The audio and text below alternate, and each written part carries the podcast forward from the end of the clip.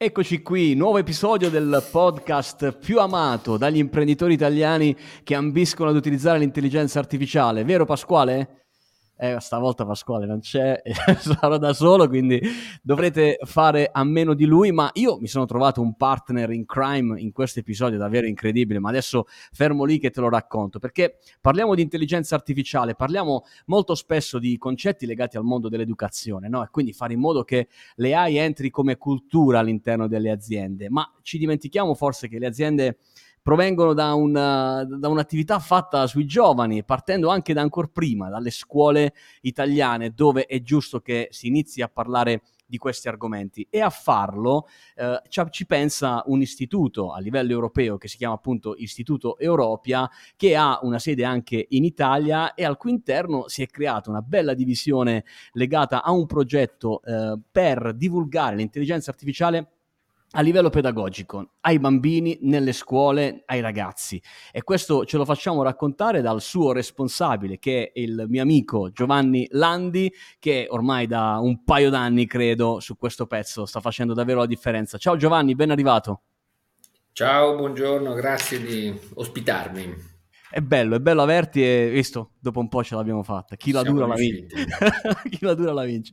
Allora, io partirei intanto, Giovanni, da raccontare un po' l'Istituto Europea perché eh, è interessante raccontarlo a chi ci ascolta, quali sono le, le missioni che ha. L'Istituto Europea è un istituto non profit eh, che ha sede in Francia, è nato in Francia e che poi adesso ha anche una sede in Italia il cui scopo sociale è la divulgazione eh, dell'intelligenza, di, della conoscenza sull'intelligenza artificiale. Quindi l'intelligenza artificiale è al centro, lo fa attraverso in primis eh, il Festival di Cannes dell'intelligenza artificiale, certo. in cui ci ritroveremo settimana prossima anche con te, e, e, poi attraverso delle altre iniziative, tra cui in Italia in particolare questa, che adesso stiamo cercando di esportarla anche in Francia, del progetto Pedagogia. È vero, eh, tra l'altro eh, ricordo che eh, per chi ancora non l'ha fatto di cercare eh, su Google Giovanni Landi libro perché vengono fuori un paio di pubblicazioni interessanti che Giovanni ha no, è già messo in giro e che possono essere scaricati alcuni, altri comprati, quindi insomma fatelo perché Giovanni oltre ad essere un esperto di AI è anche un filosofo, lui non lo dice però io lo devo dire, è appassionato di filosofia e scrive eh, dell'argomento delle AI con una chiave etica e filosofica. Molto interessante. Ma restiamo qui sul pezzo della pedagogia. Avete realizzato questo progetto molto bello. Vuoi raccontarci nello specifico come si struttura? Certo, la, il progetto pedagogia nasce da una constatazione, eh, e cioè che l'intelligenza artificiale nella sua storia ha una storia fondamentalmente fatta di fallimenti prima di fallimenti nei confronti del settore pubblico, all'epoca eh, quando era essenzialmente la, la, CIA che finanziava le prime ricerche, e anche oggi periodicamente il rate of churn, per parlare proprio di business in senso stretto, di chi fa applicazioni di intelligenza artificiale, cioè la possibilità che il cliente poi rinnovi la licenza al secondo o terzo anno, è molto più bassa di qualunque altro tipo di software. E questo è un problema, diciamo così, ovviamente per chi crea queste, queste soluzioni. Eh, la, quello che io mi sono chiesto, quello che ci siamo chiesti è perché succede questo? Perché rispetto alle altre tecnologie c'è questa differenza abbastanza abissale.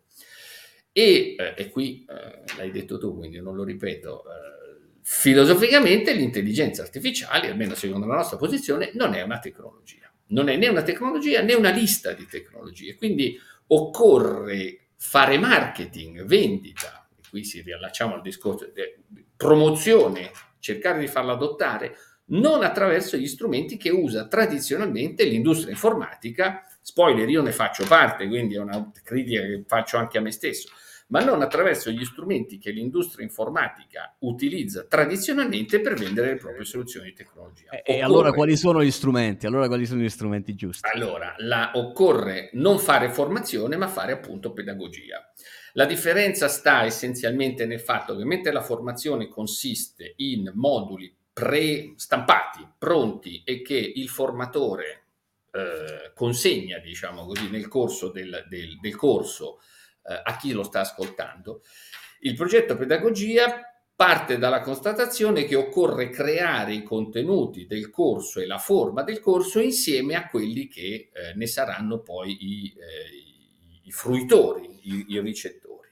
Ed è una differenza fondamentale perché consente a noi di sederci insieme a chi vuole a, a, usufruire di questa possibilità eh, e di creare il corso insieme. Tutto ciò è già una formazione, è già in sé un approccio che rispecchia quello dell'intelligenza artificiale, nel senso che, nel, nel senso dell'adozione di cui parlavo prima, nel senso che Mentre una tecnologia, qui ritorno al fatto che l'intelligenza artificiale non è una tecnologia né una lista di tecnologie, con buona pace degli ingegneri informatici e, matematici che, lo, che scrivono gli algoritmi, la differenza fondamentale è che una tecnologia, io un CRM, un ERP, qualunque tipo di tecnologia, io la inserisco in un'azienda e l'azienda diventa più produttiva, ma l'intelligenza viene dall'esterno, viene dal fornitore che ha inserito e ha installato quella tecnologia. Io come azienda devo semplicemente imparare ad utilizzarlo. Ad usarlo. Quando si fa un progetto di intelligenza artificiale invece, ed è qui la causa del fallimento per quello che riguarda eh, spesso il sovente del, del frequente fallimento, quando si parla di adozione in, nelle aziende, la, la, la, causa di questo sta nel fatto che il cliente non sa, il cliente azienda non sa, non capisce che la parte di intelligenza ce la deve mettere lui, non ce la mette il fornitore. Il fornitore gli dà una forma ed è questa, nel caso del, di quando il progetto pedagogia si rivolge alle, alle aziende, una delle constatazioni, prime, dei primi punti di riflessione che il progetto pedagogia eh, sottolinea. Però ci tengo solo a precisare che il progetto pedagogia, io anche per ragioni professionali, si rivolge alle aziende, ma non solo. Noi abbiamo fatto, abbiamo fatto progetto pedagogia per degli investitori, e potenzialmente lo stiamo preparando adesso per un'altra categoria che sono i giuristi, che è un'altra problematica, quindi hanno un problema anche loro di comprensione e adozione dell'IA, anche se ovviamente non è la stessa di un'azienda certo. produttiva.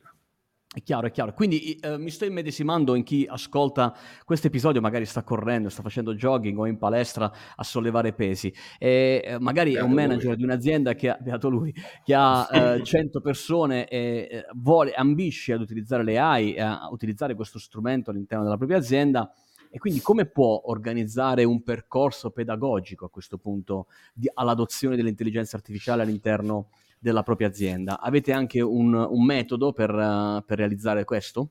Abbiamo un metodo proprio perché è un tipo di attività, questo dell'adozione, che, eh, se, che, che ha svariate sfaccettature. Nel caso di un'azienda, eh, coinvolge eh, la parte di HR, coinvolge la parte di marketing, non è semplicemente qualcosa da affidare all'IT o nel migliore dei casi all'innovation manager. È veramente qualcosa che deve essere gestito in un determinato modo e che, ripeto, non è il modo nel quale tradizionalmente si fa marketing e adozione di tecnologie standard tradizionali. Certo, e quindi insomma, eh, questo è un percorso che avete già iniziato, raccontavi eh, già quest'anno, anche l'anno scorso, ho visto delle iniziative che avete realizzato anche nel mondo delle associazioni. Eh, cioè, co- qual è il metodo che state utilizzando e come, come, vedi la risposta da parte del pubblico, dei manager, degli imprenditori? Eh, c- c'è una partecipazione ai vostri eventi? Raccontaci un po'. Guarda, non solo c'è, ovviamente noi lo facciamo proprio per la vocazione in quanto istituto, in collaborazione essenzialmente con delle associazioni, anche se a volte delle grandi aziende ci contattano direttamente. La, la, noi la risposta che abbiamo avuto è stata straordinaria, nel senso che io mi sono trovato a fare un corso di questo tipo che ti ho descritto e poi in realtà anche più, come dire, caricato da un punto di vista di filosofia in senso stretto, di fronte a degli imprenditori padovani che ti assicuro a priori non sono, uno rifletterebbe il, il, l'ideale come, come ascoltatori per questo tipo certo. di cose e in realtà la, il primo modulo che è il più teorico li ha lasciati perplessi, ma quando poi siamo arrivati al, dal terzo modulo in poi a far vedere gli use case, hanno capito la necessità del primo modulo e ci hanno ringraziato perché pensare di, di vendere l'IA semplicemente facendo degli use case e facendoli vedere è qualcosa che, ripeto, rischia di, di, andare incontro spesso a quel fallimento in percentuale di cui parlavamo prima e che io denomino l'effetto gadget, cioè uno si innamora perché vede in quel momento questa cosa un po' magica, un po' frizzante, ma poi dopo se non ha la cultura per capire e la comprensione per capire di che cosa si sta parlando e quali sono i KPI da veramente misurare, e poi l'anno dopo non rinnova la licenza non rinnova la licenza e quindi è un fallimento per tutti, per l'ingegnere che l'ha pensato, per il commerciale che l'ha venduto, per il, la persona all'interno dell'azienda che si è formata per utilizzarlo e poi un nulla di fatto. Io voglio segnalare, permettimi Giovanni, il vostro sito europia.it dove c'è la possibilità di guardare un po' anche le attività di eh, divulgazione del vostro istituto, c'è la possibilità anche di associarsi sia come individuo che come organizzazione all'istituto. Noi comunque, come dicevi all'inizio anche te, ci vedremo settimana prossima eh, al WICF dal 9 all'11 di febbraio Corretto. a Cannes, dove ci sarà un intero padiglione di soluzioni di intelligenza artificiale italiane anche soprattutto perché quelle sono quelle che ci piacciono di più al momento. E quindi eh, noi vi invitiamo a vederci lì a Cannes se non l'avete ancora fatto cercate su Google WICF con la F finale prendete il vostro ticket perché noi saremo lì per tre giorni all'interno del padiglione a fare interviste, ad incontrare persone, a conoscere eh, gente, a bere qualche spritz e anche qualche caffè perché Pasquale gli spritz non li beve. E allora noi, Giovanni, sicuramente ci vedremo lì di persona e sarà un nuovo incontro per parlare di innovazione, di intelligenza artificiale e di come riuscire a divulgarla sempre di più nel nostro fantastico paese. Grazie Giovanni della tua disponibilità. Grazie a te, grazie a te Giacinto. Ciao a Cannes. Ci vediamo presto. ciao. ciao. Ciao ciao. ciao.